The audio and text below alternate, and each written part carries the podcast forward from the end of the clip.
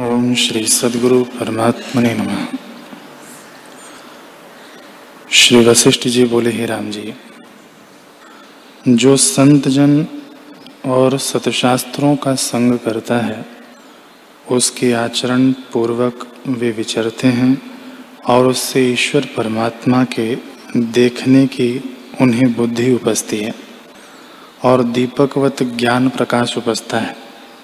हे राम जी जब तक मनुष्य अपने विचार से अपना स्वरूप नहीं पहचानता, तब तक उसे ज्ञान प्राप्त नहीं होता। जो उत्तम कुल, निष्पाप, सात्विक, राजसी जीव हैं, उन्हीं को विचार उपजता है और उस विचार से वे अपने आप से आपको पाते हैं।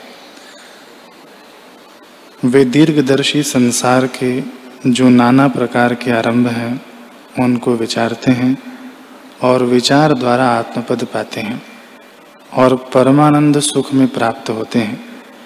इससे तुम इसी को विचारो कि सत्य क्या है और असत्य क्या है? ऐसे विचार से असत्य का त्याग करो और सत्य का आश्रय करो। जो पदार्थ आदि में न हो और अंत में भी न रहे, उसे मध्य में भी असत्य ही जानिए।